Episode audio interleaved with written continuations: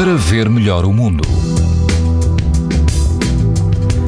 Muito calor este domingo e todo o país apresenta risco muito alto de exposição à radiação ultravioleta. Nos Açores, o risco é alto. Se estiver na costa alentejana, na praia São Torpes, a temperatura da água chega aos 22 graus e quase não há vento. O índice UV é 9, ou seja, muito alto.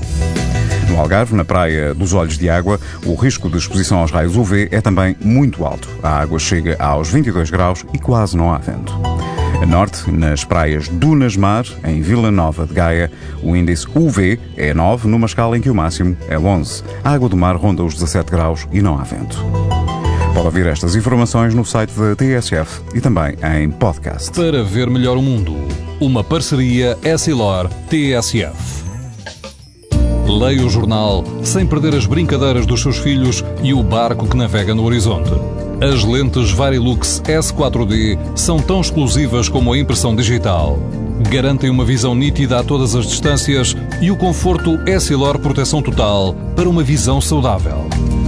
Essilor, para ver melhor o mundo.